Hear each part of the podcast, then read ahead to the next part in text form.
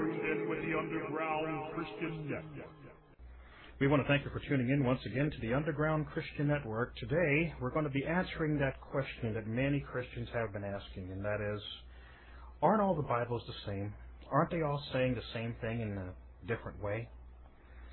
Well, rather than answering the question outright, I want you to open up your Bible to Zechariah 13, and we're going to take a look at something in the Scriptures. I'd like for you to open up your Bible no matter what version that you happen to be using because there's something important that you need to see.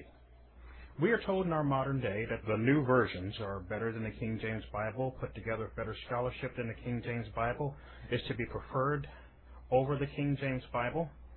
And it's gotten even worse in the fact that uh, in our modern day, we who still use the King James Bibles are considered as uh, Neanderthals and knuckle draggers and people who uh, can't tell their head from a hat rack, people who are behind the curve and out of date. Uh, they label us as King James only, and they put us down as if we're people who have no right to exist in Christianity. And we actually get uh, pushed back onto the back burner because we stick with the good old trustworthy King James Bible. Well, what you're going to hear today is a message that you will not hear in many seminaries. As a matter of fact, I've learned in my research into this area that this information has been suppressed for quite some time. Even here at sermonaudio.com. In January 2005, we wanted to air a message called In Plain Words, What's Wrong in New Bibles. It's also called Are the New Bibles God's Words? But we found that we could not feature the message. We contacted the owner of sermonaudio.com. He's a nice man, Mr. Stephen Lee. And we asked him how come we were not permitted to feature this message. And he let us know that there's a new rule on sermonaudio.com, and that is that no longer will any message on the Bible versions be featured on sermonaudio.com. He claimed that he had received some complaints. Though he wouldn't tell me who complained, the complaints seemed to be major enough that he has banned everybody from featuring a message on the Bible versions. Well, for those who want to know, what the major differences are, you can listen to that message. It's up there on the Underground Christian Network link there at sermonaudio.com. But this one here, we're going to go a bit deeper, and also I'm going to keep it real simple, just like I did with the very first one. But we're going to go deeper. We're going to go into the background of these new Bibles. Where did they come from? Who put them together? How were they translated? And what are the new Bible versions actually teaching? And many Christians are going to be shocked to see what these new Bibles actually teach because the new Bibles have been given to us by way of other religions and people who have other views uh, along with Christianity. I call these new Bibles world Bibles because they are mixing together Christian theology and the teachings of other religions in these new Bibles.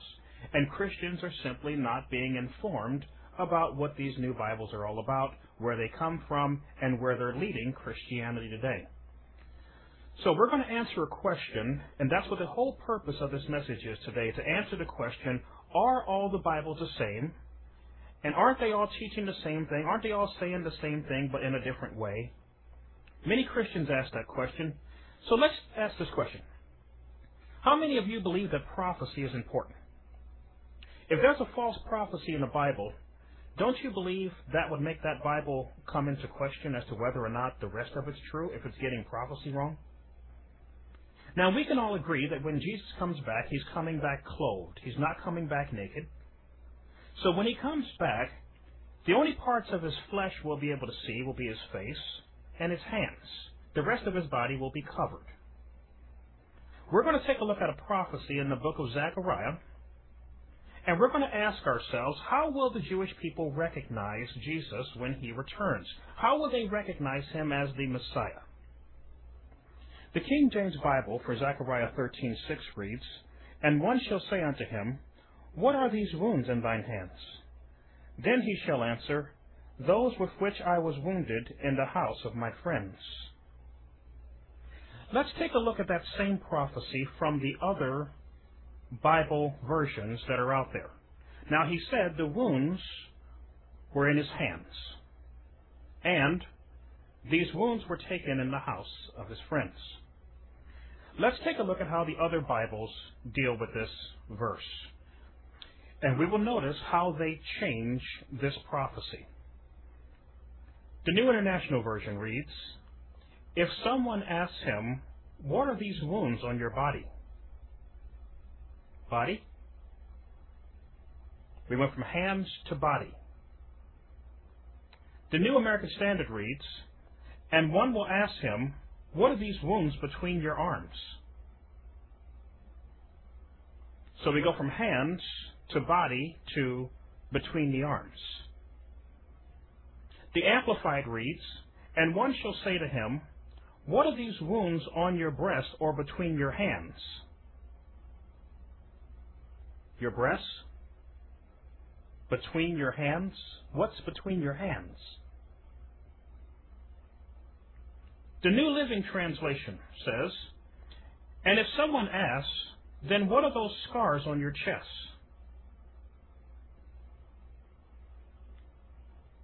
The English Standard reads, And if one asks him, What are these wounds on your back?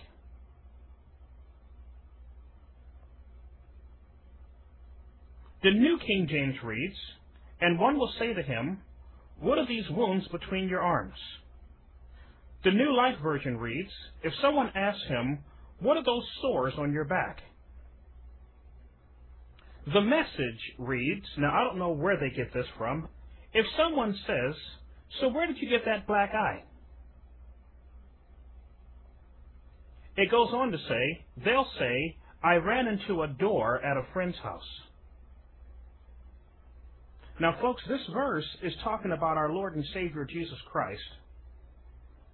And this so called modern translation, paraphrase called the message, is saying Jesus got a black eye because he ran into a door at a friend's house. The King of Kings, the Lord of Lords, the Creator of the universe, gets a black eye by running into a door, according to the message. Holman's Christian Standard Version reads, as someone asks him, what are these wounds on your chest? The NIRV, which is the NIV for children, we're going to get on that one a little bit later, says, suppose someone asks him, what are these wounds on your body? The NIVI, the NIV that they delivered over in Britain, reads, if someone asks him, what are these wounds on your body? The contemporary English version reads, If any of them are asked, why are they wounded? They will answer, it happened at the house of some friends. The footnote reads, probably from slashing themselves in the worship of a false god. Now, let me ask you, ladies and gentlemen, we've gone through here about 10 different versions. None of these versions are in agreement. They contradict each other from body to between the arms to black eyes to breast to chest to back to the people being wounded rather than Christ being wounded. Why is it that none of these new Bibles are in agreement? Why the contradiction?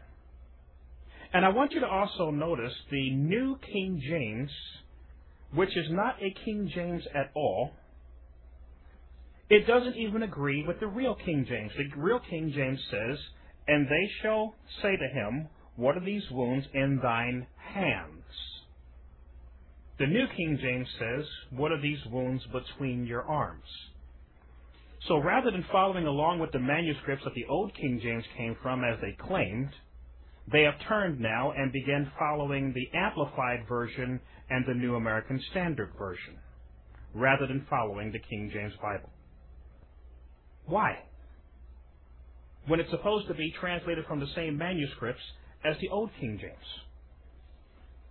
Well, what you're going to discover, ladies and gentlemen, is that there's a great deception that is being pulled over the eyes of Christians today concerning these new Bibles.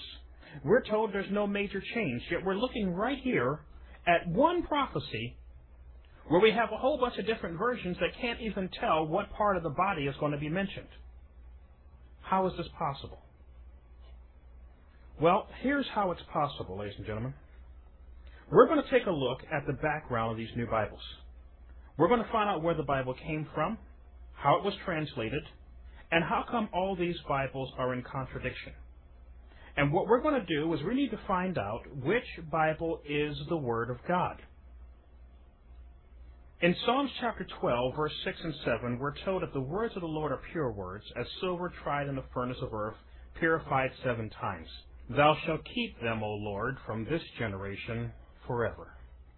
We are told that God is going to preserve His Word from the time they are written until the end of time. We are also told that our God is not a God of confusion. Thou shalt keep them, it says in Psalms 12, verse 7. Thou shalt keep them. The Lord is going to keep His words. We're told our God is not a God of confusion. And if He sponsored these other Bibles, He becomes a God of confusion. Because one says hands, and one says body, and one says between the arms, and one says black eye, and one says on the breast, and between the hands, and the backs, and they can't make up their mind where the wounds are supposed to be. This is not the work of the Almighty God. This is the work of men. So what's really going on here? What's happening here is this. There's a movement going on in the world today, in the religious world, called the ecumenical movement. It is a movement to try to unify the world's religions, little by little, by little by little. The one who seems to be heading this whole thing is the Roman Catholic Church. The new Pope who came into position said that his goal as the Pope is to unify the world's religions. The Pope who passed, John Paul, likewise did what he could to try to unify the world's religions. Now, we know that our Bible, the King James Bible, warns us that in the last days, two major things are going to happen on the earth. There will be a unification of the world's governments, and there will be a unification of the world's religions. The government and the religion that the world chooses to follow will be a system in rebellion against the God of heaven and in defiance against his people. It'll persecute his people to the death. Now, there are some Christians who are led to believe by the word faith movement, by the ecumenical movement, by various different supposedly Christian ministers. They're being led to believe that Roman Catholicism is Christian. Well, before me is a printout of some of the official laws of the Roman Catholic Church called the Council of Trent, seventh session, celebrated on the third day of March, 1547. In later years, they came out with some new rules called Vatican II. In Vatican II, they confirmed that they still stand by the teachings of the Council of Trent. Let me read for you just some of what the Council of Trent teaches so that you will know firsthand what the Roman Catholic Church hierarchy actually teaches and believes as being the official doctrines of Roman Catholicism, and then you ask yourself, is Roman Catholicism really Christian? Number one. And number two, should we be following a movement that's trying to merge us into Catholicism? Let's take a look. Canon number one reads, If anyone said that the sacraments of the new law were not all instituted by our Lord Jesus Christ, or that there are more or less than seven, namely baptism, confirmation, Eucharist, penance, extreme unction, order, and matrimony, or that any one of these seven is not truly and intrinsically a sacrament, let him be anathema. Now, anathema means to be damned to hell. So they're saying anyone who believes this is to be damned to hell. Canon number four reads, If anyone says that the sacraments of the new law are not necessary for salvation, but are superfluous, and that without them, or without the desire of them, men obtain from God through faith alone the grace of justification, though all are not necessary for each one, let him be anathema. Canon number six, if anyone says the sacraments of the new law do not contain the grace which they signify, or that they do not confer the grace on those who place no obstacles in its way, as though they were only outward signs of grace or justice received through faith and certain marks of Christian profession, whereby among men believers are distinguished from unbelievers, let him be anathema. Canon number 8 says, If anyone said that the sacraments of the new law, grace is not conferred ex opere operato, but that faith alone in the divine promise is sufficient to obtain grace, let him be anathema.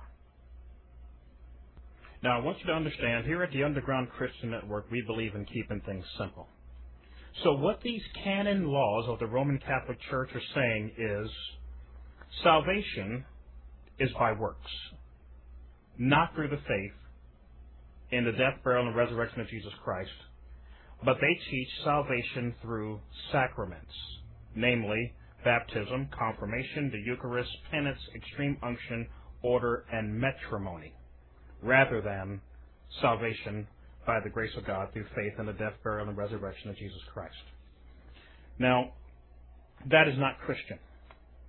That is not Christian doctrine at all. But in our modern day, the Roman Catholic Church is made to look as if it is Christian. The reason I'm bringing this up is we're about to take a look now at the roots of where the new Bibles came from. And what you're going to find is a strong Roman Catholic connection in every single turn. It appears that this is the Roman Catholic Church's way of trying to lure Orthodox traditional Christianity into the Church of Rome. And it appears they're trying to do it by changing the Bible version by version until Christians begin to accept the teachings of other religions and Roman Catholicism. Let's start at the roots first of all and find out where we got our Bible from. God spoke to men, and men wrote down what God told them to write, word for word. These handwritten pieces are known as manuscripts. These manuscripts were written on various different kinds of material, but these materials, over time, would deteriorate away.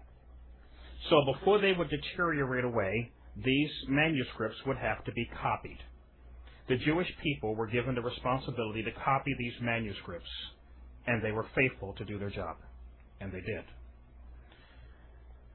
As these copies were being made, they were also being distributed out. And this is where some of the problems came. Some of these manuscripts ended up in the hands of people that respected the Word of God, while others of the manuscripts ended up in the hands of people that did not respect the Word of God. For those manuscripts that ended up in the hands of people that did respect the Word of God, they didn't change the manuscripts. They would make copies on occasion, but they would not change what the manuscript said. While on the other hand, those manuscripts that ended up in the hands of people that did not respect the Word of God, they would change the manuscripts to make the manuscripts fit whatever their religious, philosophical, or political views or whatever happened to be. And what we have today is we have a battle between these two different, as I call them, streams of manuscripts. We have the pure stream of manuscripts, Old and New Testament, that were not changed. And then you have the corrupted stream of manuscripts of the Old and New Testament, which were changed. The Old Testament would have been written in Hebrew. If you have an Old Testament manuscript that is not in Hebrew, you always go back to the Hebrew to make sure that things are right. You want to see what's been changed, what's been modified, what's been altered. You always go back to the Hebrew if a manuscript that you have is not Hebrew. If it's any other language, you go back to the Hebrew to find out what may have been changed. What you're going to discover is that there are major, major changes between where the King James Bible came from and where the New Bibles came from. Before we begin there, I want to touch on something about the age of manuscripts. As I mentioned, the original manuscripts of the Bible were written on perishable material. It's all they had. So they had to copy and copy and copy and copy the manuscripts to make sure that every generation would have it. Because these manuscripts were being used so much, the original manuscripts wore out. Just as any book, if it's used every day, it's going to wear out. But it was okay for the original manuscripts to wear out because by the time they wore out, there may already be 50, 60, 90, 100, or maybe more copies of the original available. Then they'll start making copies of the copies. And the copies of the copies will begin to wear out, but that's okay because by then we're multiplying the manuscripts. So my point is, the original manuscripts of the Bible never had a chance to grow old because they were being used. If you run into an ancient manuscript that is intact, not falling apart, or only partially falling apart but mostly intact, what that means is that that manuscript was not being used. Odds are it was put on a shelf or it was hidden somewhere, but it was not being used because if it was being used, it would deteriorate away. The climate of this earth would not permit manuscripts to last for long periods of time unless it's been stored somewhere and not being used. So we're going to take a look and see where the King James Bible came from, and then we're going to take a look and see where the other Bibles came from, and see if they come from the same place. Because, after all, we're told there's no major difference between the King James Bible and the other Bibles, so if there is a major difference, I think you should know. Let's begin. We're going to begin with the King James Bible. Where did the King James Bible come from? Well, the Old Testament of the King James Bible is translated from the traditional Old Testament Hebrew Jewish manuscripts known as the Masoretic text. These are the Old Testament manuscripts that were handed down from generation to generation. The King James Bible's New Testament was translated from a group of manuscripts known as the Textus Receptus. The Textus Receptus is the traditional New Testament manuscripts that were handed down from generation to generation. We believe in keeping it simple here at the Underground Christian Network, so Textus Receptus simply means the received text. These are the manuscripts of the New Testament that were handed down from generation to generation and received by each generation as being the Word of God in Greek. So the King James Bible contains the traditional Old Testament Hebrew, the traditional New Testament Greek, and it also comes from a third source.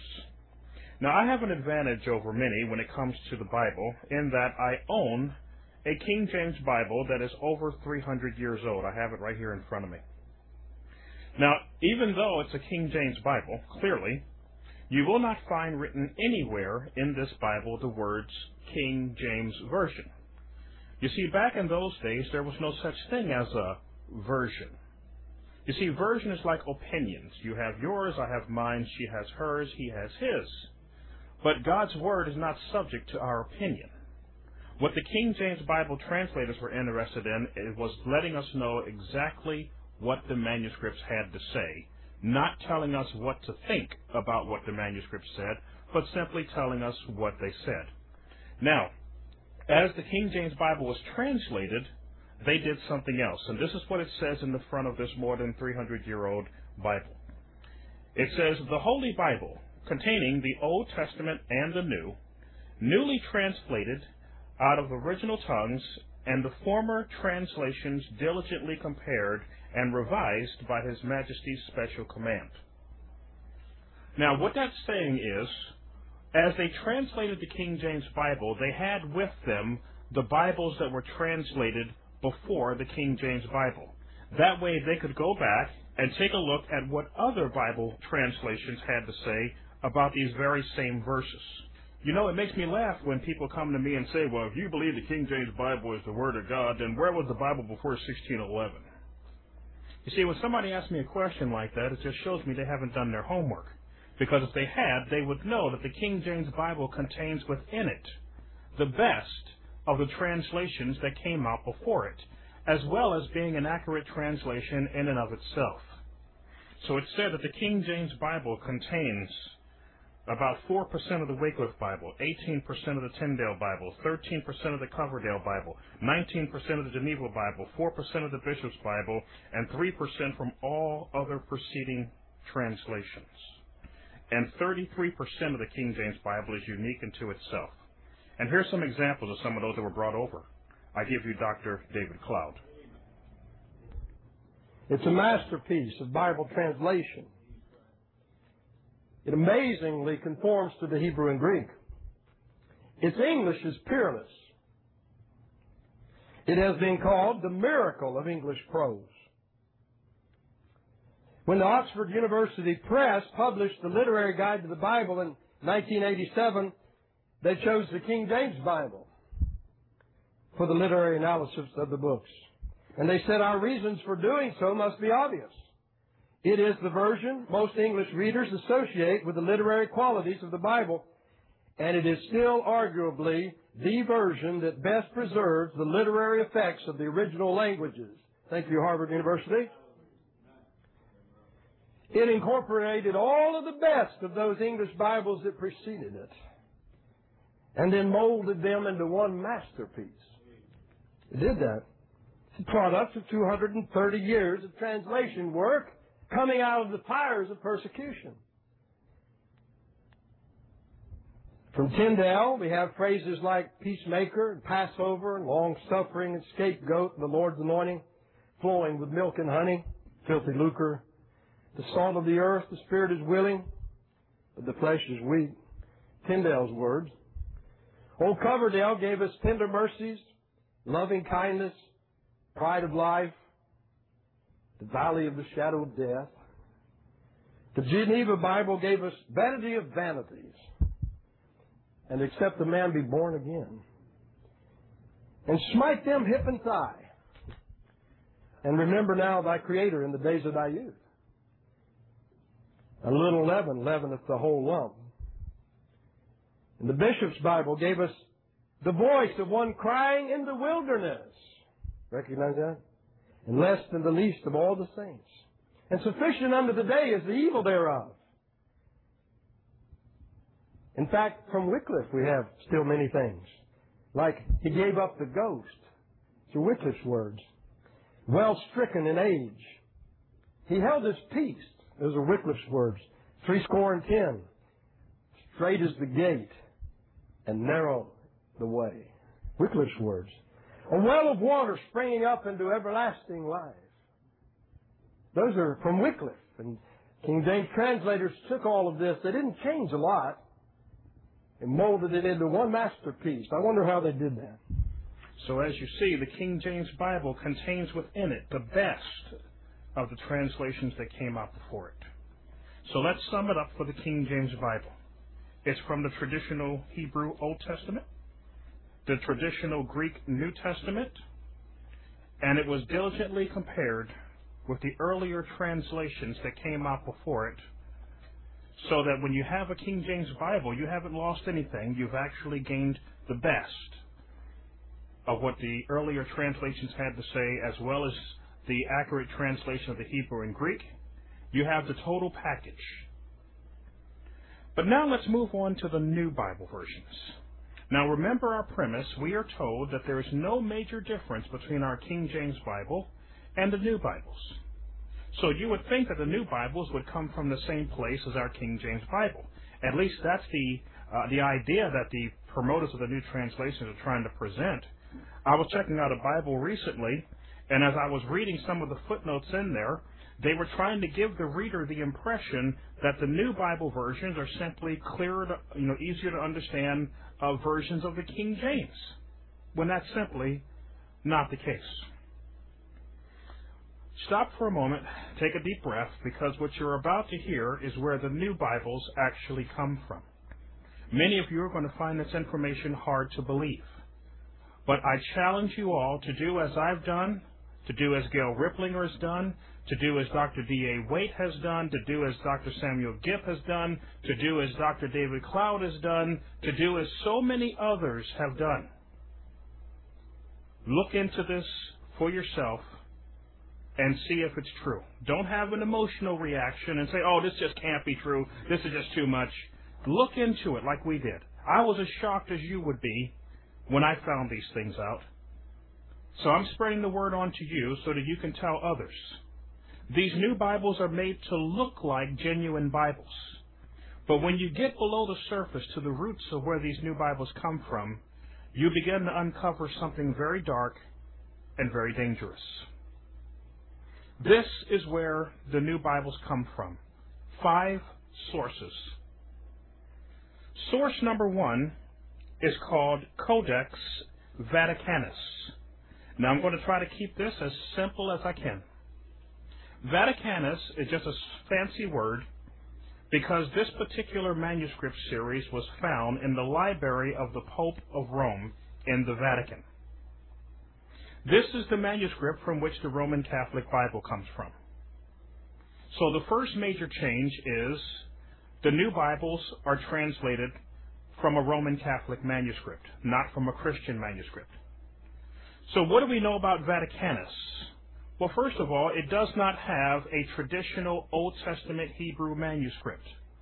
Its Old Testament is in Greek. It contains both Old and New Testament, but this manuscript has been modified. It has been changed. It has been altered. And it appears the changes that they have made were done in order to make this manuscript conform to the Roman Catholic belief system. What I mean by that is this. When you look at the Vaticanus manuscript, you discover there's a lot missing. Let's take a look at the things that they've taken out. Genesis chapter 1, verse 1 through Genesis 46:28 has been deleted out. Now stop and think for a moment what all that consists of. Creation's been deleted, the fall of man deleted, the introduction of Satan deleted, God's promise for a coming Messiah deleted, the flood of Noah has been deleted, the life of Abraham has been deleted, and the rise of the Jewish people has been deleted. Psalms 106 to Psalms 138 deleted. All these great psalms of worship and praise to our God deleted out of the Vaticanus manuscripts. First and Second Timothy and Titus deleted out of Vaticanus manuscript. Hebrews 9:14 through 13:25 deleted from the Vaticanus manuscript. And of course, the entire book of Revelation deleted from the Roman Catholic manuscript. So what you find here is a manuscript that has been heavily altered to fit the Roman Catholic belief system. When you look at the passages that have been deleted out, such things as there is one God and one mediator between God and man, the man Christ Jesus, well, that's part of the books that was taken out. Because in the Roman Catholic Church, they teach there are many mediators. They teach that the Pope's a mediator, they teach that the priests are mediators, and they teach that Mary is a mediatrix. They've also deleted out the book of Revelation, which identifies what it calls the whore of Babylon as one who is seated on seven mountains that's drunk on the blood of the saints. And when you look at the history of the Roman Catholic Church, you will find that it fits the Roman Catholic Church history. Also, in the passages that have been taken out, you will find where the Bible teaches that the bishop is to be the husband of one wife. Well, that's gone. Because in the Roman Catholic Church, they teach that their priests are not allowed to marry. So these manuscripts, called Vaticanus, has been altered to make it fit the Roman Catholic belief system. These are some other things you need to know about Vaticanus. In the Gospels alone, there's 748 entire sentences that are missing. 452 clauses are missing, and at least 237 words have been deleted out. And that's just the four Gospels. Vaticanus also contains those extra books called the Apocrypha, minus 1st and 2nd Maccabees. And in place of the book of Revelation, they have a book called The Shepherd of Hermes. Now, Hermes is another name for Satan. So they take out the Christian book of Revelation and replaces it with The Shepherd of Hermes. Now, why would you want to go to this manuscript to find biblical truth?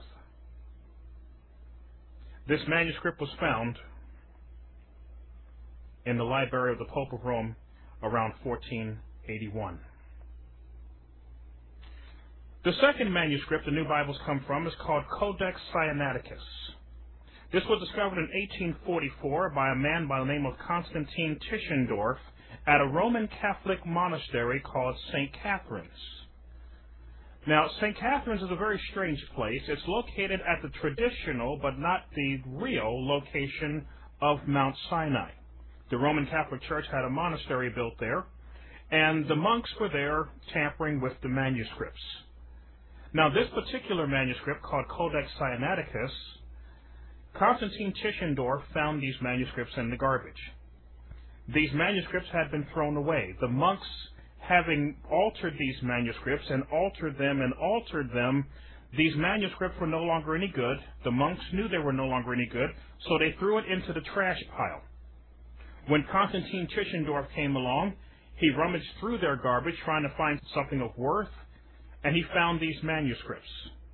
Ignoring the fact they're in the garbage, he took them, later returning to St. Catherine's Monastery and asking them if they had more manuscripts. They gave him more manuscripts in the hope that he'd bring them back, but he never did. These manuscripts ended up being sold, and they made their way to Russia and to England. Now, when you do the tail of the tape of this Sinaiticus manuscript, this is what you learn. When you compare the Sinaiticus manuscripts with the traditional Old Testament Hebrew Masoretic text that the King James Bible comes from, and the traditional New Testament Greek Textus Receptus that the King James Bible comes from, these are some of the changes you will notice when you compare it to Sinaiticus. There's about 9,000 changes in the text, amounting in one difference in every verse. It omits some 4,000 words from the Gospels, adds a thousand, repositions 2,000, and alters another 1,000.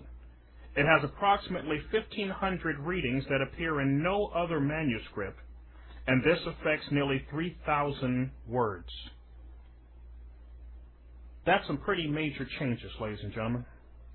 No wonder it was thrown in the garbage. These are some of the things that were deleted. The end of the book of Mark and the end of the book of John, deleted. You'll notice in a lot of the new versions, they delete the end of the book of Mark, claiming that the oldest and best or the most reliable manuscripts don't contain it. Well, when they talk about the oldest and best or the most reliable, believe it or not, they're talking about this manuscript that was found in the garbage, Sinaiticus, and the Vaticanus manuscript, the Roman Catholic manuscript. Those are the two that they classify as the oldest and the best. So always be looking out for that when you see that appearing in footnotes. It's very deceptive. More stuff that's been deleted. 29 words from John 19, verse 20 and 21. 21 words from John 20, 5 and 6. 19 words from Mark 1, 32 to 34. 14 words from Mark 15, 47. John 5, 4, Matthew 16, 2 and 3, Romans 16, 24, Mark 16, 9 through 20, 1 John 5, 7, Acts 8, 37, Genesis 23, 19 through 24, and verse 46. Numbers 527 through 720, 1 Chronicles 927 through 1927, Exodus, 1st and 2nd Joshua, 1st and 2nd Samuel, 1st and 2nd Kings, Hosea, Amos, Micah, Ezekiel, Daniel, Judges, all deleted. In Luke 8, for example, 19 out of 34 words are changed. In Matthew chapter 1, 60 words are changed. And this manuscript also has apocryphal books in it, those extra books, some of those extra books that appear in the Roman Catholic Bible. It contains Bel and the Dragon, Tobit, Judith, the Epistle of Barnabas, and the Shepherd of Hermes, among others. So what we have here is a manuscript that has been heavily, heavily edited to the point that the monks threw it away. They threw it in the garbage. It was no longer any good. So why then do the modern day scribes, the modern day translators consider this Sinaiticus manuscript as the best, as the most reliable? Why do they consider Vaticanus as the oldest and best? Do you know that the Sinaiticus manuscript and the Vaticanus manuscript and the four Gospels alone, Matthew, Mark, Luke, and John, they contradict each other more than 2,000 times? They don't even agree with each other. Why? Because you have one group over here in the Vatican that's altering the manuscripts one way. You have one group over here in Alexandria, Egypt, over here in St. Catherine's Monastery area. They're uh, modifying the manuscripts in another area. So you have manuscripts that contradict. And what this does with the modern day Bible translators, they can come up with multiple different versions and still say we have manuscript support for our views, even though the versions of the Bible, as we saw at the beginning of this message, the versions contradict each other. Now you're starting to see why they contradict each other. Because they are translated from these manuscripts that are translated, altered, mixed up, stuff edited, stuff taken out, stuff added from this side of the world. And then on the other side of the world, here's another group that are changing, modifying, taking this out, taking that out, adding this and adding that. And when you put them all together, they don't match. But it doesn't matter to the modern day translators because it gives them a wide open door to come out with a whole bunch of versions. Now let's take a look at the third source where the new Bibles come from. Talk about ancient sources. This one certainly is not one. This is called the Westcott and Hort New Testament manuscripts. Now, Westcott and Hort, their names are Brooke Foss, F-O-S-S, Westcott, and Fenton John Anthony Hort. These two men lived in the 1800s, and I know many of you are going to find this hard to believe, but once again, just simply look them up. They have autobiographies left behind that you can read called The Life and Letters of Westcott and The Life and Letters of Hort. You can get online and find out tons of information about these guys and confirm that what I'm telling you is true. These men were not Christians. They were into the occult, witchcraft, Satan worship, Lucifer worship. They were members of a group in England called the Hermes Club. Now, what did we learn just a few minutes ago about Hermes? Hermes is another name for Satan. These men were Lucifer worshippers. They also put together a society of their own called the Ghostly Guild, where they dealt in seances and communication with the dead and things like that. They also helped train a woman by the name of Madame Helena Blavatsky, who later went on to create the Theosophical Society, which is still going on today. And the Theosophical Society is all about teaching people to worship Lucifer. Now, these are some of the beliefs of Westcott and Hort. They did not believe in miracles. Westcott writes in 1847, quote, I never read an account of a miracle, but I seem instinctively to feel its improbability and discover some want of evidence in the account of it. Unquote. So they don't believe in miracles. Well, the virgin birth is out, the deity of Christ is out, the bodily resurrection is out, the future return of Jesus Christ is out. Uh, these guys uh, certainly don't have Christian views. Next one, they did not believe in the infallibility of Scripture. They did not believe in supernatural creation. Hort writes to Westcott in 1860, quote, have you read Darwin? How I should like to talk with you about it. In spite of the difficulties, I am inclined to think it's unanswerable. In any case, it is a treat to read such a book. Unquote. So they didn't believe in creation. They fits right in with the uh, Vaticanus manuscript, which deletes the creation story. They didn't believe in the power of the atonement. They were anti-Protestant and pro-Catholic. They believed in the uh, necessity of purgatory. They also had communistic views as they spoke strongly against democracy. They believed in praying for the dead. They believed in Mary worship. They believed in sacraments. They believed in baptismal regeneration. And they openly acknowledged in their writings that they knew what they were doing would be considered as heresy to Christians. So what these men did is from the 1850s to 1881, they sat down and they wrote their own New Testament manuscript in Greek.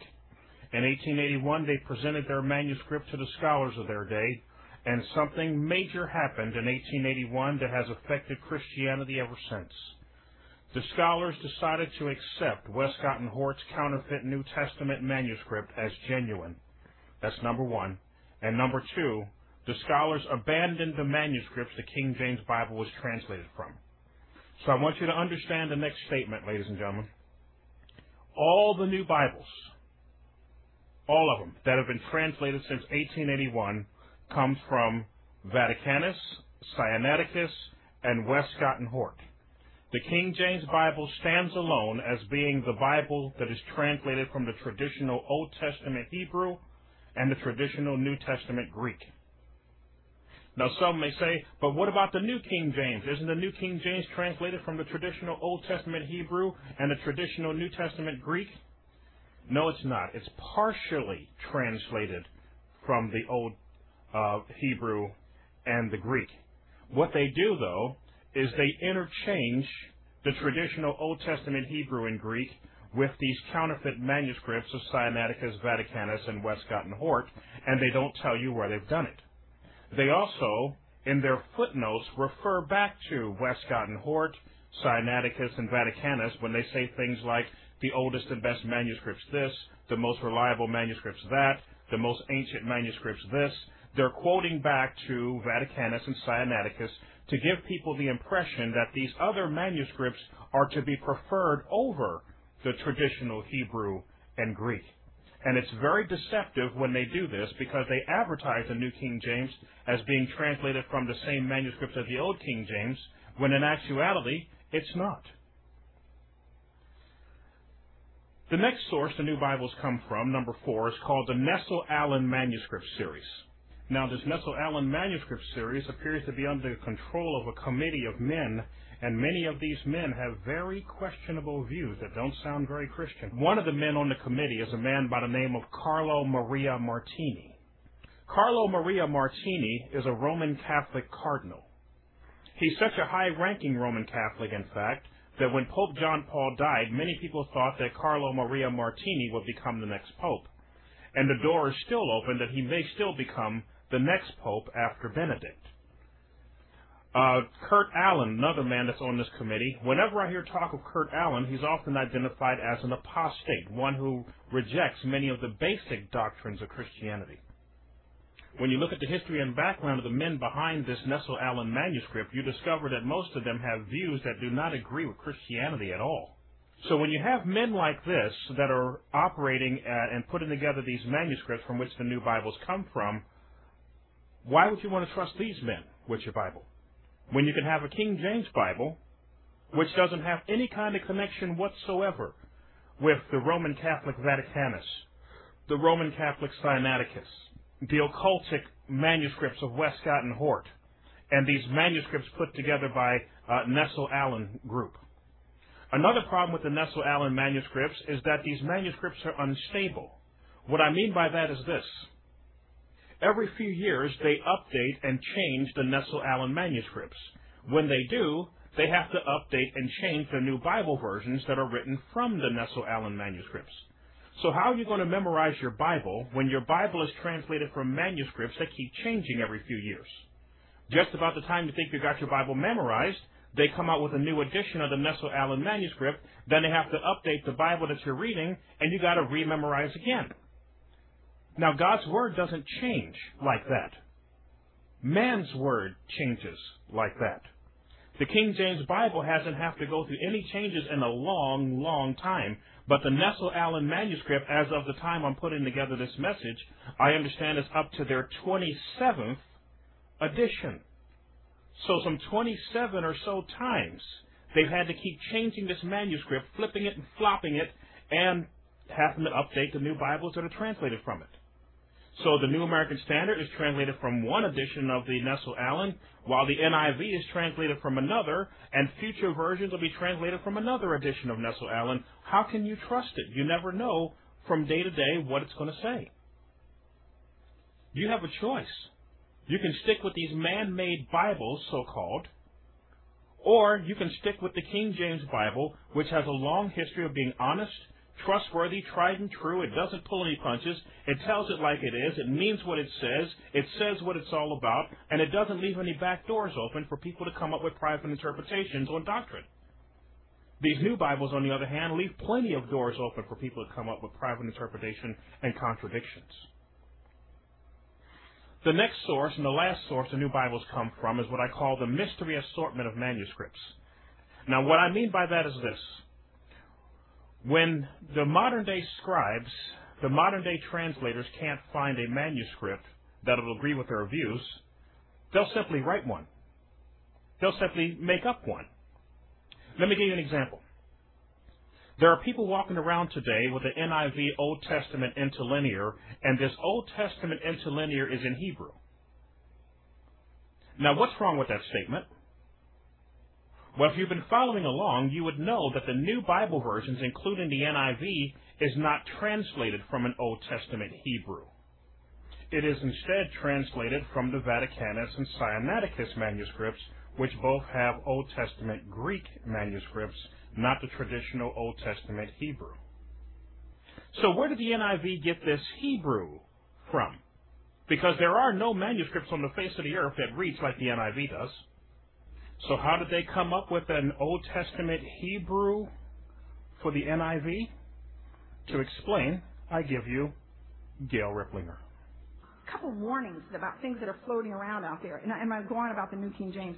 Um, there's some interlinear Bibles floating around there. There's one, an Old Testament interlinear by John Kohlenberger called the NIV interlinear. Well, you read that and look at the Hebrew, and it says, um, this is the Hebrew word and this is the English word, and they go, oh boy, then NIV is just perfectly matching the Hebrew text. What you don't know is he translated the NIV into Hebrew. So when you go to a bookstore today and you buy an NIV interlinear, he I debated him incidentally. Not a pretty sight. The NIV interlinear, he translated it into Hebrew. No Hebrew text in the world reads like that. So there you have it. The background behind the NIV interlinear, a counterfeit Hebrew manuscript. So let's sum up the new Bibles. They come from about five sources. The Vaticanus manuscript found in the library of the Pope of Rome. The Sinaiticus manuscript found in the garbage dump of a Roman Catholic monastery. One more thing you should know about this monastery, by the way. There's a garden area out there in that monastery of St. Catherine's. It's a section out there which is called the Charnel House. If you've ever been to St. Catherine's Monastery, you'll never forget the Charnel House. Because in this place you will find stacks and stacks and stacks of human skulls. I went to one of the uh, Egyptian tourism websites to take a look at St. Catherine's Monastery, and to my surprise, there were pictures of this place with the skulls. And here's what one of them has to say at SinaiNet.com. In their section under St. Catherine, spelt with a K, and the Charnel House, spelled C-H-A-R-N-E-L, house, it says this. Over the centuries, thousands of monks have lived and died within the walls of St. Catherine's Monastery. Because the monastery's small cemetery is not enough to accommodate their remains, the monks are later re-exhumed and their bones placed in the crypt beneath the chapel of St. Trypheno, a place also known as the Charnel House. There is probably no better way to grasp the enduring legacy of the monks than to visit the crypt and to see the piled host of skulls staring back through eons of silence. I don't think this is a place you would want to go to find Christian manuscripts. Where they take you, bury you, dig you up, and take your skull off and put it in a pile. I've heard of getting ahead, but I don't think this is quite what they meant. The next source the new Bibles come from is the Westcott and Hort manuscript put together by two witches from the 1800s. These two men conspired to do major damage against Christianity by coming up with a counterfeit New Testament manuscript, which they published in 1881. And every single new Bible version, their New Testaments come from Westcott and Hort. The King James Bible alone stands as being not translated from the Westcott and Hort for its New Testament. The next one is the Nestle Aland manuscript series, put together by a group of men whose manuscripts keep changing every few years. And as they change the manuscripts, they got to keep changing the new Bibles to make it fit the new manuscripts. They're unstable. Many of the men in the group are not Christians and do not have Christian views. Why would you want to trust these men with your Bible? And lastly, the mystery assortment of manuscripts consisting of translators and scribes who write their own manuscripts. Let me touch on one more of these newly written manuscripts, just so that people don't be confused when they see these things in the footnotes. another one of the newly created manuscripts that's out there. Uh, they wrote rather recently, and here's why they wrote it. The King James Bible is translated from the majority of available manuscripts. Between 97 and 99% of available manuscripts agree with the King James Bible. Only between 5 to 7% agree with the New Bibles. Now, since the King James Bible is translated from the majority of manuscripts, but the people who are behind the New Bibles want you to put your faith in the New Bibles, they decided to come up with a new manuscript. So what they did is they took about 470 manuscripts, according to my research, and from these 470, they wrote an entirely brand new manuscript. And what did they call this new manuscript they wrote? Well, they called it majority text. Now, of all the words to call a manuscript, why would they call this manuscript of about 470 manuscripts, which is not a majority, because the King James Bible, New Testament, is translated from more than 5,200 manuscripts. 470 is not anywhere near a majority of 5,200. So why did they call this manuscript majority text? Well, I learned about it.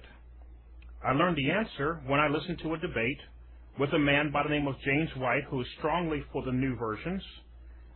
And he was debating against Dr. D.A. Waite, who's a strong King James man. I have a lot of respect for him. And in the debate, James White, who's for the new versions, said, Well, you know, the King James Bible doesn't agree with the majority text. Now, James White knows that the average Joe has no idea that there's a counterfeit manuscript out there called majority text. He knows that when the average person hears majority text, they're going to think the majority of manuscripts. They're not going to think of this manuscript on the side that they wrote. So what's happening is in the footnotes, you're going to be seeing big capital M for majority text, leading people to believe that the King James Bible doesn't agree with the majority of manuscripts when it actually does. What the King James Bible does not agree with is the counterfeit manuscript they wrote called majority text. So don't let the big capital M in the footnote scare you. It's another counterfeit mystery manuscript. So why would you want to trust these new Bibles? Now that you see where they actually came from. When you can have a trustworthy, tried and true Bible in the King James Bible, why would you want these other versions?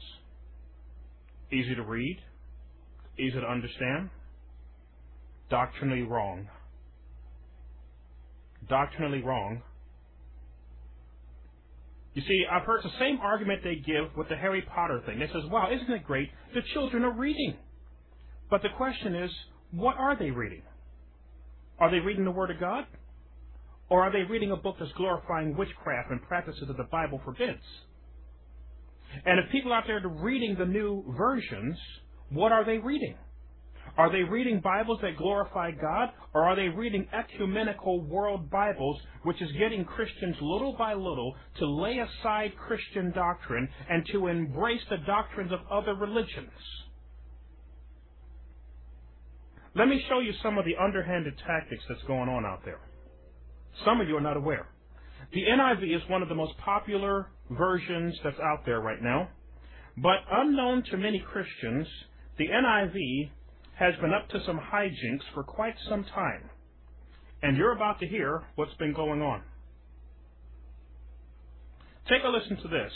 I find it strange that many of the Christian ministers don't want to touch this topic, so the world has had to step up to the plate and expose some of these things. I was looking through World Magazine and came across a series of articles that was really eye opening. They were exposing what the NIV people, Zondervan Publication, and the International Bible Society was attempting to do with Christians. Now, I want you to follow this closely. I'm going to keep it as simple as I can as I read for you some of these articles from world magazines exposing what the NIV people are attempting to do. World Magazine, March 29, 1997. Phenem Fanau, Cover story The Feminist Seduction of the Evangelical Church. The New International Version of the Bible, the best selling English version in the world, is quietly going gender neutral. Say goodbye to the generic he, man, brother, or mankind. Make way for people, person, brother and sister, and humankind. By the year 2000 or 2001, if the 15 member committee of the Bible translation, the NIV's controlling body, has its way, the 35% of American Bible buyers who prefer the NIV will not be able to buy a new copy of the version they trust. That may not happen, publisher Zondervan may still choose to put out two separate versions. But the decision of one committee to substitute an inclusive NIV version for the Pew Bible of choice at many evangelical churches over the past two decades is likely to transform understanding of how God views the sexes he created. What's a gender neutral Bible? What's a gender inclusive Bible? It is a Bible that is demasculinized. Gone is the masculine he, him, son, father. It's replaced with generic terms mankind, humankind. Do you understand what these new Bibles are doing? What happens when the Father is removed and replaced with Father, Mother? What does that do to God the Father? It makes him into the generic he, she, God. Neither male nor female. Do you understand what the new Bibles are doing? Let me continue. June 14th, 1997. Facing a revolt in pulpits and pews across the country, Zondervan Publication House and the International Bible Society abandoned changes in the NIV, all the while maintaining the gender neutral translation would have been more accurate. What's going on? How did it happen? How can a gender neutral Bible be more accurate? In a surprise development, the board of the International Bible Society announced at 7 a.m. on May 27th that it will preserve the current New International Version Bible and discontinue all plans to develop a new gender neutral version of the NIV. The IBS board also ordered a revision of its inclusive language children's Bible. Did you catch that? The grown up said, We want nothing to do with your generic, gender neutral, so called Bible. But what the grown ups didn't know is that the NIV people already had a hook in their nose because they got them to leave the King James Bible for the NIV. So the Zondervan people, the International Bible Society people says, okay, fine, we already have you. But we will take your children and raise them on the gender neutral Bible, worshiping the generic he, she. And they say here, the IBS board, the International Bible Society board, also ordered a revision of its gender inclusive language children's Bible called the NIRV to bring its gender usage into line with the current NIV.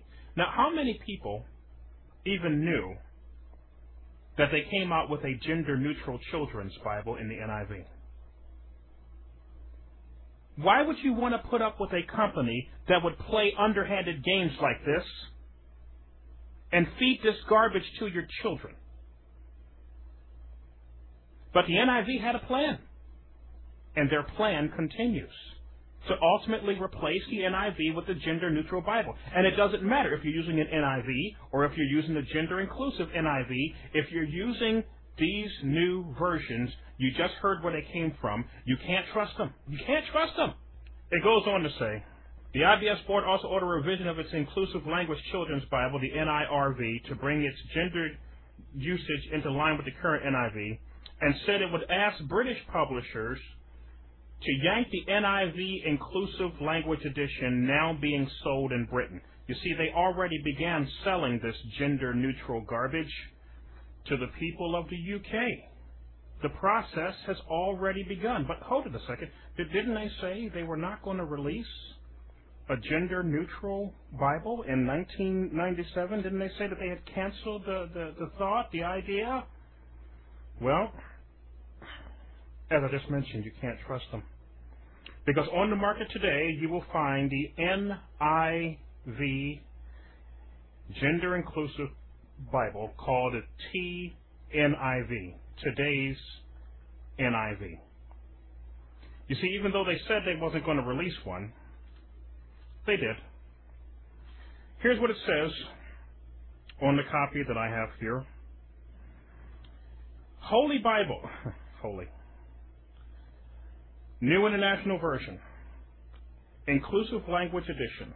The world's most popular modern English Bible translation has been revised to provide a sensitive and balanced gender inclusive text where terms used in the original languages refer to both men and women, but the translation into English uses a word which becomes inclusively masculine, the translation has been revised to reflect the original.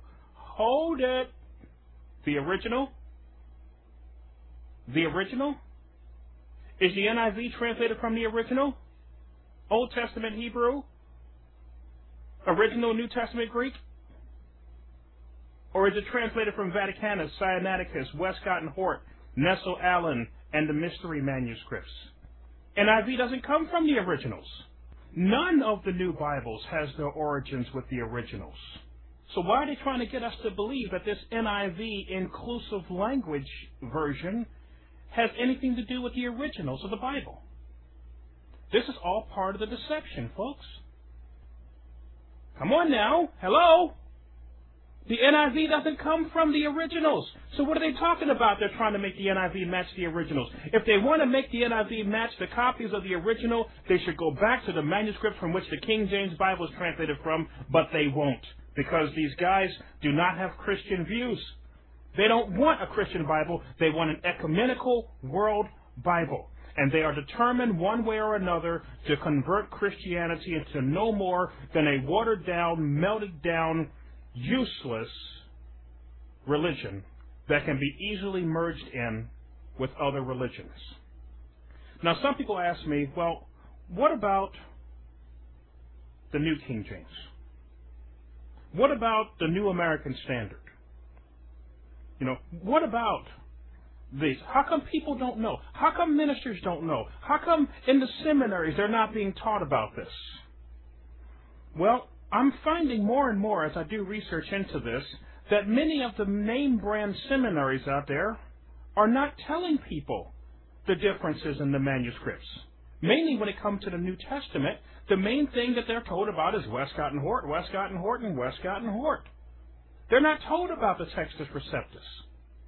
As evidence and proof, I'm going to give you Dr. D.A. Waite. As he explains, he went to Dallas Theological Seminary. He spent his money to go to seminary to learn the facts. But here's what he had to say about what he learned there. I tell you, when I was at Dallas Seminary for 21 years, I didn't know any different. I was brought up and reared and raised in the, in the actual Hort Greek text in my Greek department at Dallas Seminary. They never told us there was another text in Greek. They never told us that's not education. That's indoctrination. They never told us of a Textus Receptus. So I didn't learn even though I majored in the subject. Uh, and so uh, I had the old Scofield Reference Bible, and in my first old uh, Scofield, I just crossed the word broken right out. And all the other words they told me weren't in there. It's a terrible thing because I believe the guy was right. He's wrong, dead wrong. Never trust the old Scofield center references on text. He's always wrong. He's always Westcott and Hort.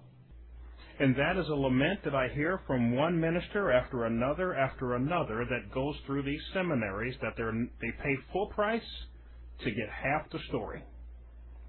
So I warn you folks, we got to get back to the King James Bible. Now we're told again there's no major difference between the new Bibles and the King James Bible. Well, again, we're going to take another look and see if it's true. We're going to take a look at their New Testament since the New Testament is where the main battle is right now. Let's compare the King James Bible's words with the words from other versions to see how they match up.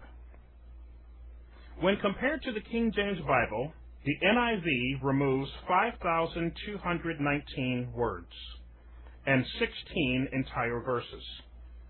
The New King James, which they claim comes from the same manuscript as the Old King James, strangely omits 2,289 words. The New American Standard adds 3,561 words. The New Revised Standard omits 3,819 words and deletes 18 verses. The New American Standard deletes 17 verses. The Revised Standard omits 6,985 words and omits 25 verses.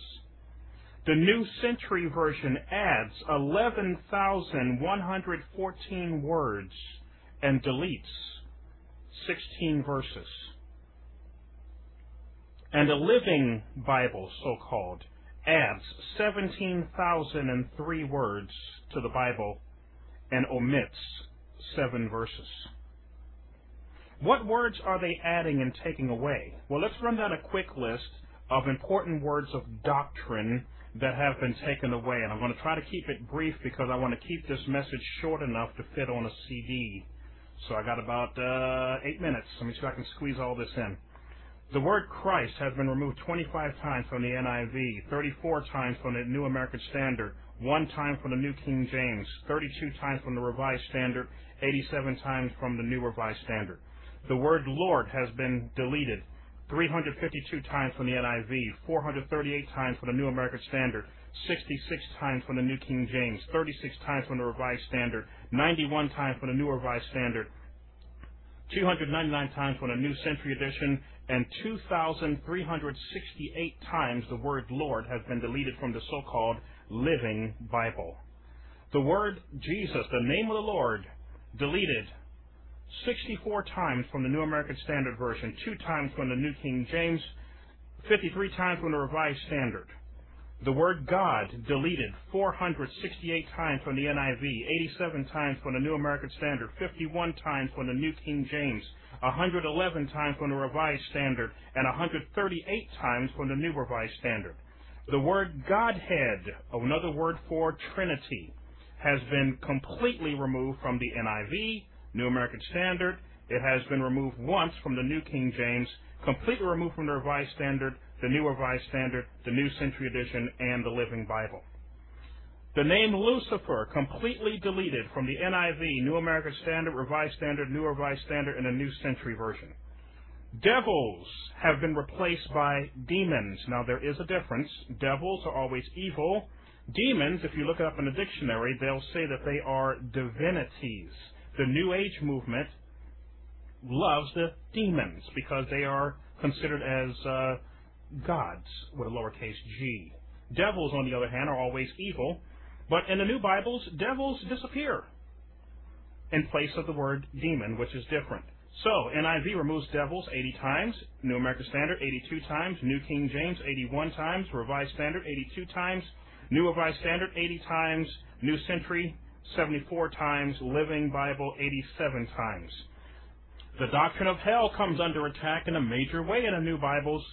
NIV deletes hell 40 times, the New American Standard 41 times, the New King James 22 times, Revised Standard 41 times, New Revised Standard 41 times, New Century Edition 39 times. Even heaven comes under attack in the New Bibles. NIV deletes heaven 160 times. New American Standard 127 times. New King James deletes heaven 50 times. Revised Standard 83 times. New Revised Standard 88 times. New Century Edition deletes heaven 186 times, and the so-called Living deletes it 26 times. Damned, damnable, and damnation completely deleted from the NIV, New American Standard, New King James, Revised Standard, New Revised Standard, and the New Century Version. The blood of Christ, the blood deleted from the NIV 41 times, New American Standard 39 times, New King James 23 times, Revised Standard 23, 26 times, New Revised Standard 46 times, New Century Edition 157 times, and the Living so-called Living Bible deletes the blood 174 times. Salvation deleted from the NIV 42 times, New American Standard 4 times, New King James 2 times, Revised Standard 33 times, New Revised Standard 37 times, New Century Version 94 times, and the Living Bible 25 times. The Word of God deleted. Eight times from the NIV, two times from the New American Standard, one time from the New King James, three times from the Revised Standard, eight times from the New Revised Standard, 31 times from the New Century Edition, and 27 times from the Living.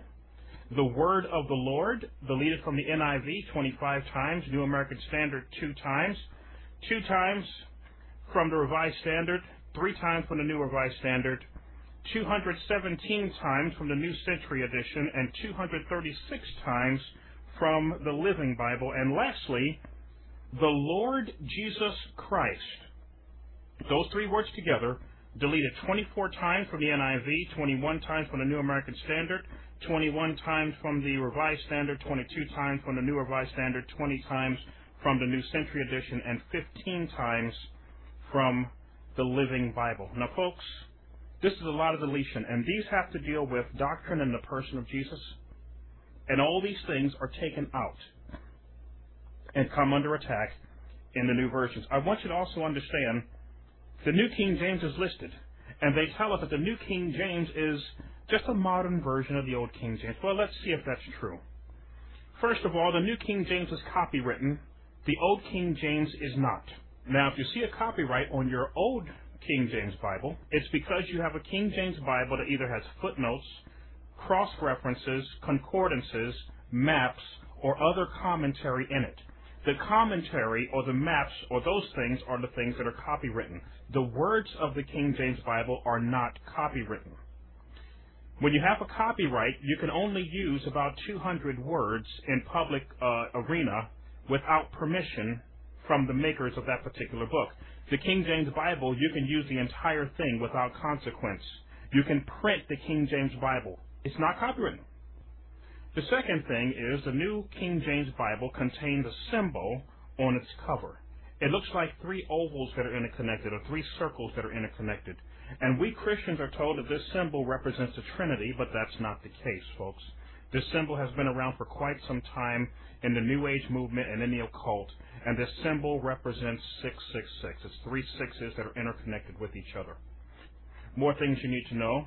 It is estimated that New King James makes over 100,000 translation changes, which comes to over 80 changes per page, about three changes per verse. And what they're doing is they're trying to make the New King James conform with the NIV, the Revised Standard, the American Standard, and the Jehovah's Witness New World Translation. The New King James also omits, deletes the word repent 44 times. Also deletes Jehovah completely from its pages. Where did Jehovah go? Well, he didn't put his name in the New King James. The New King James demotes the Lord Jesus Christ. John 1 3, the King James says all things were made by Jesus Christ, but the New King James says all things were just made through him. The word servant replaces son in Acts 3.13 and Acts 3.26. Servant replaces child in Acts 4.27 and Acts 4.30. And the word Jesus is removed from Mark 2.15, Hebrews 4.8, and Acts 7.45. This is clearly not the good old-fashioned King James.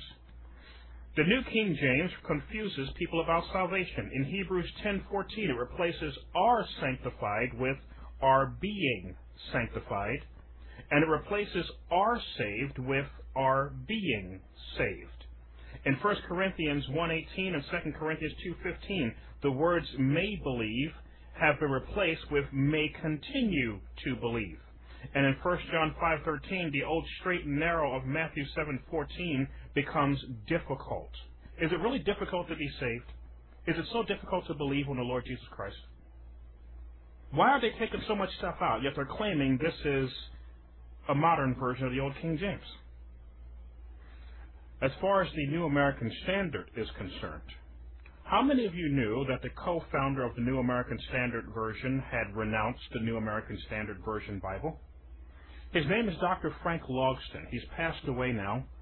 But when he came out with the New American Standard Version, he really stood by the New American Standard until he went and looked into it and when he did, he discovered there's major problems with this New American Standard. And he spent the whole rest of his life going around warning people not to use the New American Standard Version. And as you listen to this, I want you to hear him once again say that even back in the early days, the so-called scholars were still promoting the Westcott and Hort counterfeit manuscript and not letting them know about the Textus Receptus from which the King James Bible came from. You'll hear him talk about Dr. Lockman, who co-founded the New American Standard with him. And he's going to explain to you in his own words exactly what the deal is with the New American Standard and what his views are. I give you Dr. Frank Logsdon. Back in the, oh, when was it, 1956, 57? Mr. F. Dewey Lockman of the Lockman Foundation, one of the dearest friends we've ever had for 25 years. Big man, some 300 pounds, no white hair, one of the most terrific businessmen I've ever met. Always said he was like Nehemiah. He was building a wall, and you couldn't get in his way. When he had got his mind on something, he went right to it. Couldn't be daunted. Never saw anything like it. Most unusual men. Very unusual. Spent weeks and weeks and weeks in their home. Real close friends of the family. Well, he, he discovered that the copyright was just as loose as the fumble ball on a football field. Nobody wanted it. The publishers didn't want it. Who wanted it? Nobody wanted it. Didn't get anywhere. Mr. Lockman got in touch with me and said, uh, would, would you and Ann come out and, and spend some weeks with us and we'll work on a feasibility report. I, I can pick up the copyright to the 1901 if it seems advisable. Well, up till that time, I thought the Westcott and Hort was the text. You, you were, you're intelligent if you believe in the Westcott and Hort. Some of the finest people in the world believe in, in that Greek text. The finest leaders we have today. You'd be surprised. If I told you, you wouldn't believe it. They haven't gone into it just as I hadn't gone into it, just taking for granted. But at any rate, we went out. We started on a feasibility report, and I encouraged him to go ahead with it. I'm afraid I'm in trouble with the Lord. I encouraged him to go ahead with it. We, we, we laid the groundwork. I wrote the format. I, I helped to interview some of the translators. I sat with the translators. I wrote the preface. When you see the New American Standard, they're my words. Well, when I got my copy, I got one of the 50 deluxe copies that were printed. Mine was number seven, blue, light blue cover. But it was a big, rather big, and I couldn't carry it with me. And I, I never really looked at it. I just took for granted it was done as we started it, you know. Until some of my friends across the country began to learn that I had some part in it, and they started saying, what about this? What about this? Especially Dr. David Otis Fuller in Grand Rapids. I've known him for 35 years, and he'd say, he always called me Frank, I called him Duke. He said, Frank, what about this? You had part in it. What, what about this? What about this? Well, first of all, now, wait a minute. Let's don't go overboard. Let's don't be too critical. You know how you justify yourself the last minute. I got the place, I said to Ann, I'm in trouble. I can't refute these arguments. They're, it's wrong. It's terribly wrong. It is frightfully wrong. And what am I going to do about it? Well, I went through heart search, uh, some real soul searching for about four months. I don't know, I think about four months. And I sat down and wrote the most difficult letter of my life, I think. And I wrote to my friend Dewey, and I said, Dewey, I don't want to add to your problems. Lost his wife some three years ago. I was there for the funeral. His doctor made a mistake in operating on the cataract. He lost the sight of one eye, and then had to have an operation on the other. Had a slight heart attack, had sugar diabetes, man 74 years of age. But I wrote and said, I can no longer ignore these criticisms I'm hearing, and I can't refute them. The only thing I can do, and dear brother, I have nothing against you, and I can witness at the judgment seat of Christ and before men wherever go that you were 100% sincere. He's not a translator. He's not. He's not schooled in language or anything. He's just a businessman. He did the promoting. He had the money. He did the promoting. So I, I said he did it conscientiously. He wanted absolutely right. He thought it was right. I guess nobody pointed out some of these things to him when it was finished. But nevertheless, I said I must, under God, renounce every attachment to the New American Standard. I have the copy of the letter. In fact, I have his letter. Showed to some people. The Robert saw it. Mike saw it. Stating that he was bowled over, that he was shocked beyond words. Said that's putting it mildly, but he said, I'll write you in a few weeks. Now, how many of you knew that the co-founder of the New American Standard Version had renounced it? How many ministers have stood up on their pulpits and warned Christians not to use the New American Standard? This man, in his message, if you want to hear the entire message, you can hear the entire message at the Underground Christian Network at Musical Gardens with an S at the end, musicalgardens.sermonaudio.com at the Underground Christian Network. You'll find a sermon under the title of Rejecting the New American Standard. This is an eye opening investigation. But this information today is covered up. When you contact the people who are in charge of the New American Standard today, they either try to downplay Dr. Logsdon's position there, or they say they don't know the man at all. It's amazing. As I wrote in my little note there at my uh, Underground Christian Network link, I guess when you're making millions of dollars a year, it sort of clouds the memory a little bit. They don't want to stop that money from coming in, you see. Another thing these new Bibles have behind them is some very powerful people that should know better. They should know. Nonetheless, they stand up and they promote these counterfeit Bibles, and I'm left scratching my head saying, for goodness sakes, if me, a nickel and dimer, bottom of the totem pole, God it doesn't even doesn't even log on radar, can figure this out. How come a big name like Chuck Swindoll can't figure it out? I heard recently that he was going to be doing a message on the Bible, so I decided to tune in and listen. And what he said just, I just couldn't believe it. Now, I'm not here to try to attack anybody, but he's one of the biggest names out there that uses the new versions. Him and Charles Stanley and various others uses these other Bibles, and they have these big names behind them. But this particular message I was listening to by Pastor Chuck Swindoll really got my attention, so I decided to record a small segment of it and let you hear what he had to say based on what you just heard from Dr. Logsdon about the New American Standard and how wrong in doctrine and various things the New American Standard is. Take a listen to what Pastor Chuck Swindoll has to say. Second, we can read it. We can read God's Word. It's in our language. It's in a number of different versions and paraphrases. Don't get caught up in the fight over which version is the only one. Don't let yourself go there. Some are better than others. You will form the best opinions. The more studious and careful you become, you will find which version works best for you. I use the new American Standard Version, uh, expanded edition, a Ryrie Study Bible. It just works well for me. It's got a nice set of maps in the back when I get the sections that I'm reading that mention places. And it, if you've got a Bible that doesn't have maps, you need another Bible. You need a serious Bible. When you're little, you had Bibles with pictures in them.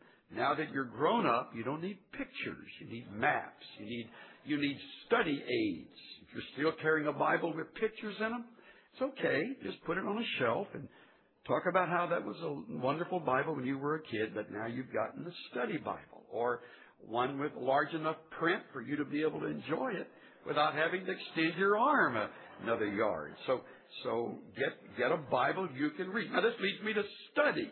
This is a third level. You can hear it with no effort at all. Just sit, listen, and move on in a very short period of time in that little segment, he covered so much stuff that is so common in the ecumenical mindset of today. Number one, in the modern day ecumenical movement, it's all about finding a Bible that works for you. Not what thus saith the Lord, but a Bible that works for you. I find a problem with that.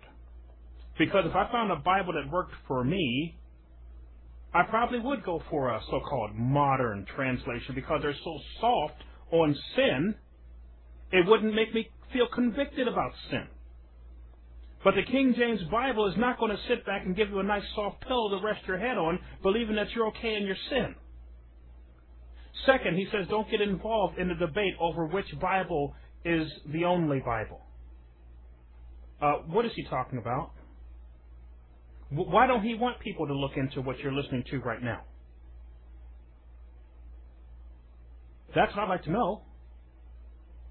Thirdly, did you notice the slight attack against the King James Bible in code? When you were young, you had a Bible with pictures in it. How many of you, when you were younger, had King James Bibles that had pictures in it? And I want you to notice he's talking to a grown up crowd in front of him, and he says, Some of you now have Bibles with pictures in it. Put it on the shelf. You don't think these grown ups are carrying around children's Bibles? What do you think he's talking about? These are the little subtle attacks on the King James Bible. and it's uncalled for. Now that you know where these new Bibles come from, maybe he just doesn't know. I'm not attacking the man. I'm just letting you see some of the high powered guns that are firing against the King James Bible. And whether they know or not, they are responsible for what the people hear based on what they teach. And if what they're teaching is wrong, somebody's got to stand up and say something. I like Chuck Swindoll. He's he's never done nothing wrong to me, you know, personally. But this this doctrine, this find a Bible that works for you nonsense, has got to stop. I need a Bible that says, Thus saith the Lord, whether you like it or not, not user friendly uh, fluff Bible that's not going to give me the whole story, that's going to be translated from occultic and Roman Catholic manuscripts and all this stuff. Give me the real thing. And he also says, find a serious Bible. Well, obviously, Dr. Logsdon didn't think the New American Standard was a serious Bible, and he's the co-founder of it. He rejects it.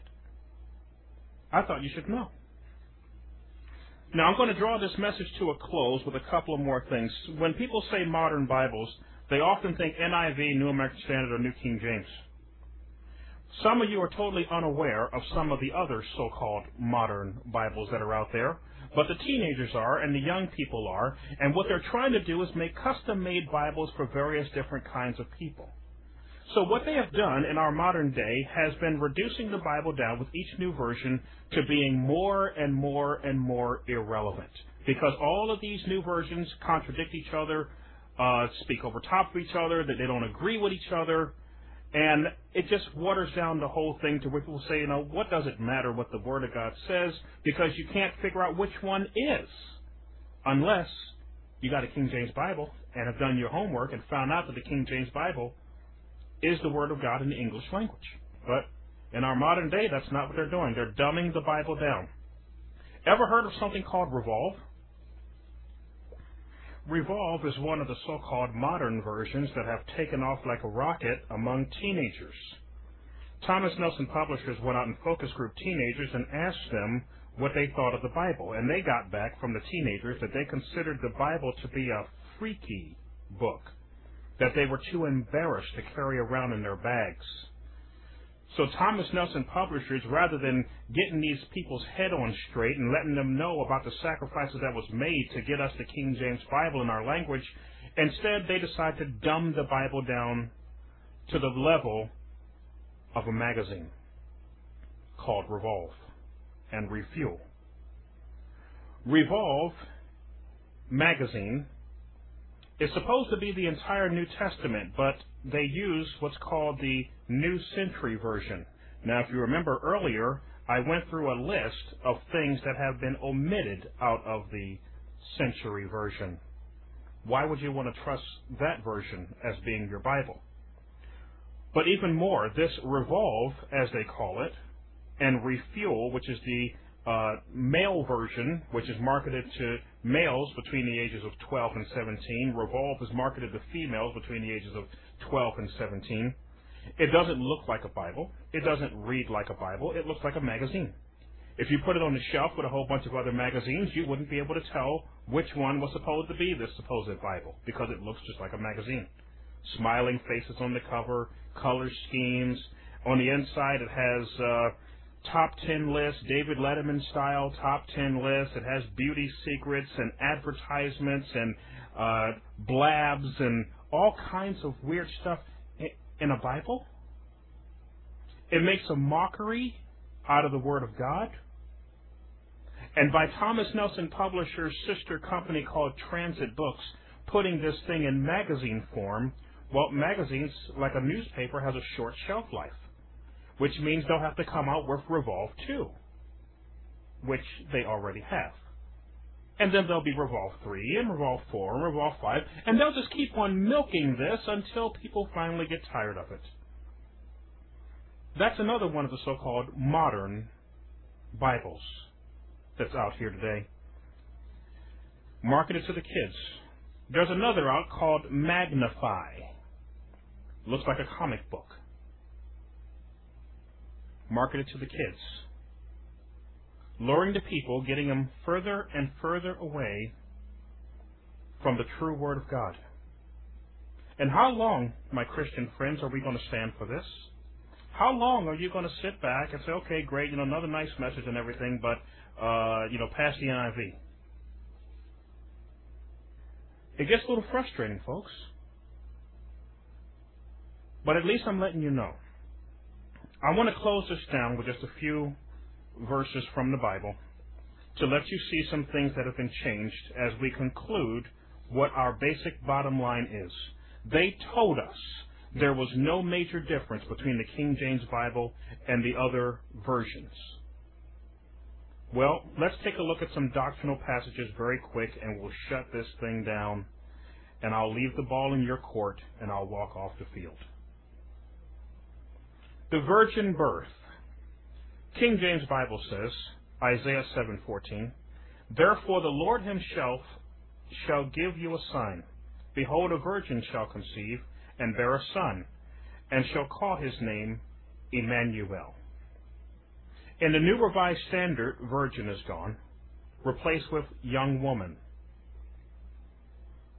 In the New World Translation, which is the Jehovah's Witness version, virgin is also gone and replaced with maiden.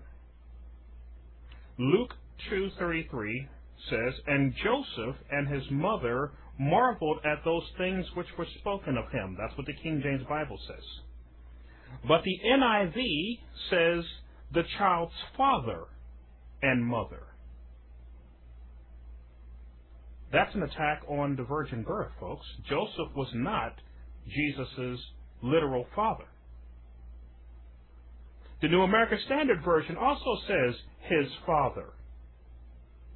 The revised, New Revised Standard Version says the child's father. And the New World Translation of the Jehovah's Witnesses, they just totally hate Jesus in that religion. They don't even give him the benefit of being proper. They put its father. They identified Jesus as it its Father. How about preservation of the Word of God? The King James Bible in Psalms 12, 6 and 7 says, The words of the Lord are pure words, as silver tried in the furnace of earth, purified seven times. Thou shalt keep them, O Lord, thou shalt preserve them from this generation forever. Well, the new Bibles and the people behind them do not believe God promised to preserve his actual words, because if they did, they wouldn't be able to keep writing version after version after version after version. They wouldn't be able to. They could only come up with one translation per language. So in order to cover for themselves, they actually changed the verse of the Bible where God promised to preserve his word. Let's take a look. The NIV says, You will keep us safe. The New American Standard reads, Thou wilt preserve him. The New Revised Standard says, You, O Lord, will protect us. The Living Bible says, You will forever preserve your own. They completely removed the reference of God preserving His Word to cover for themselves. Did Jesus have an origin? Did He originate? or has he already always existed? The King James Bible reads, But thou, Bethlehem Ephratah, though thou be little among the thousands of Judah, yet thou shalt, yet out of he shall he come forth. But thou, Bethlehem Ephratah, though thou be little among the thousands of Judah, yet out of thee shall he come forth unto me, that is to be ruler in Israel, whose going forth have been from old, from everlasting. But not in the new Bibles. Nope. They strand Jesus, they trap him within the constraints of time, claiming that he has an origin within time. The New International Version reads, from ancient times. The New Revised Standard reads, from ancient days. The New World Translation reads, from the days of time infinite it, it doesn't make any sense. It says from everlasting. He didn't have a beginning. But not if you read these other versions. How about this one? Who fell from heaven? Well, the King James Bible in Isaiah 14:12 says, How thou art fallen from heaven, O Lucifer, son of the morning! How art thou cut down to the ground, which did weaken the nations? Now, in Revelation 22, we are told that Jesus is the morning star. Revelation 22:16. Well, the NIV, New American Standard, New Revised Standard, and New World Translation has removed Lucifer from the verse altogether. As a matter of fact, most of the New Bible versions have removed the word Lucifer from the verse altogether. And what you'll find is in place of the word Lucifer, they places another set of words. The NIV replaces Lucifer with morning star. The New American Standard replaces Lucifer with star of the morning. New Revised Standard, day star. Now, why, if they're claiming to make the Bibles easy to understand, would they take Lucifer's name out? Do you know this is the only passage in the entire Bible where the word Lucifer appears? So they takes Lucifer completely out and replaces it with the words morning star which if you cross-reference morning star, you will not run into Lucifer or Satan or any other variation on Satan's names. You'll instead run into Jesus. And for those who still want to say that this passage is talking about Lucifer, go down a couple of verses in Isaiah 14. The King James Bible says, You shall be brought down to hell. The New Bible say you'll be brought down to the grave. Now, if Lucifer is a spirit, which he is, how do you put a spirit in a grave? When a grave is a simple hole in the dirt. You can't put a spirit in a hole in the dirt. What these new Bibles is saying is that somebody came down from heaven, took on a body, and was cast down to the grave for wanting to be equal with God. And they said that one who did it was Morning Star. Jesus Christ.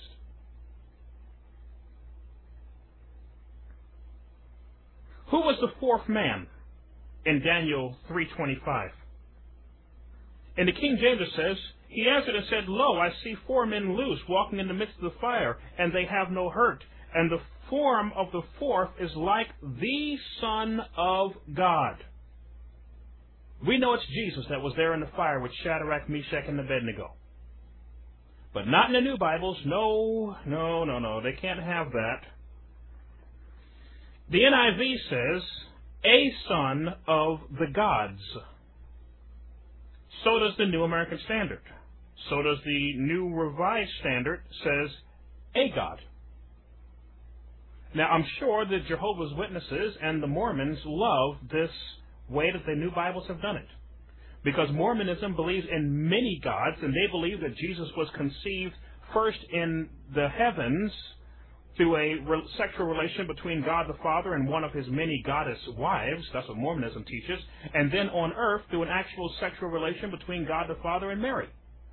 That's Mormonism. Therefore, in Mormonism, Jesus will become a son of the gods. God the Father and his goddess wives. That fits Mormonism. But the King James Bible doesn't leave the door open for that kind of interpretation. And the Jehovah's Witnesses have mistranslated John 1 1 to read the word was a God. And you got here the New Revised Standard saying a God for Daniel 3.25. How about the blood of Christ? How about the blood of Christ? Colossians 1:14, in whom we have redemption through his blood, even the forgiveness of sins. That's what the King James Bible says. But not the NIV.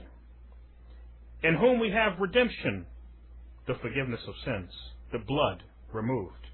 New American Standard reads the same way with the blood removed. The Revi- New Revised Standard reads the same way with the blood removed. The New World Translation we have released by ransom the forgiveness of sins. Again, no blood. Why are they making the new Bibles agree with the Jehovah Witness Bible? What's going on with that? What's going on with that? How about the corrupting of the Word of God? These men know they're corrupting the Word of God when they do this. 2 Corinthians 2.17, For we are not as many which corrupt the Word of God, but as of uh, sincerity but as of God. in the sight of God speak we in Christ? Well, instead of the word corrupting, the NIV uses peddle, peddling the Word of God. New American Standard, peddling the Word of God. New Revised Standard, peddlers. The New World Translation, peddlers. The New King James, peddling. I thought the New King James was supposed to be from the same manuscripts as the Old King James. Yet it's following along with the Jehovah Witness Bible and the NIV and the New American Standard and the New Revised Standard. How about this one? Remember earlier, Pastor Chuck Swindoll was talking about studying the Bible? Many of you are familiar with 2 Timothy 2.15, where it says, Study to show thyself approved, a workman that needeth not to be ashamed, rightly dividing the word of truth. Well, you'll find that the new Bibles don't tell you to study. Look at this passage, 2 Timothy 2.15. NIV just says, do your best.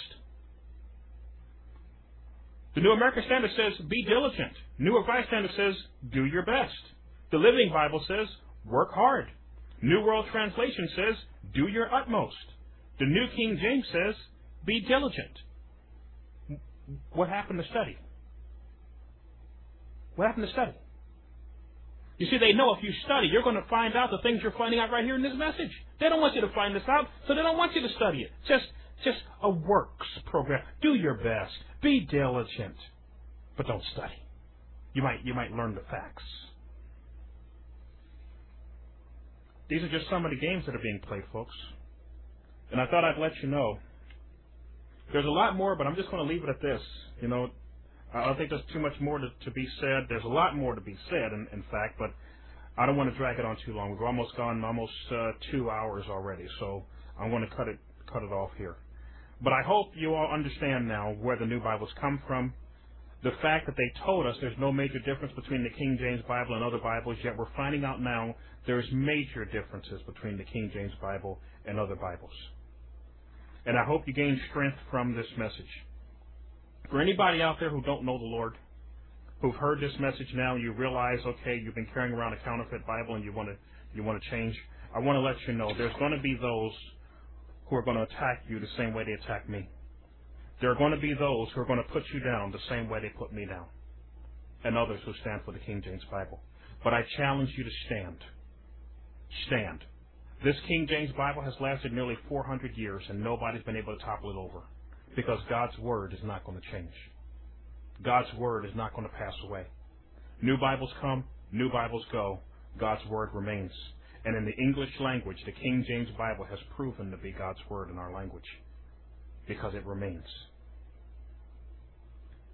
If you don't know the Lord and you'd like to know the Lord Jesus Christ, I want you to understand we're all sinners. We all do wrong. But our sins can be forgiven if we would come to the Lord Jesus Christ. Jesus Christ gave his life for us on the cross. Every single one of us, for our sins, we deserve to die and go to hell. But the Lord loved us so much that he came to this earth as a man that we know as Jesus Christ, who was both God and man. He lived a life without sin and allowed himself to be crucified on the cross for all of us. For you, personally. And if you want to have your sins forgiven and to know that you can go to heaven, that you will go to heaven when you die, you pray and you ask Jesus Christ to forgive you of your sins, to fill you with His Spirit, to come into your life and change you. Get yourself a King James Bible. Read it, study it, memorize as much as you can. And I want to add this as well. When you get a King James Bible, make sure you have a genuine King James Bible. Here are some things to check for. Titus 3 6.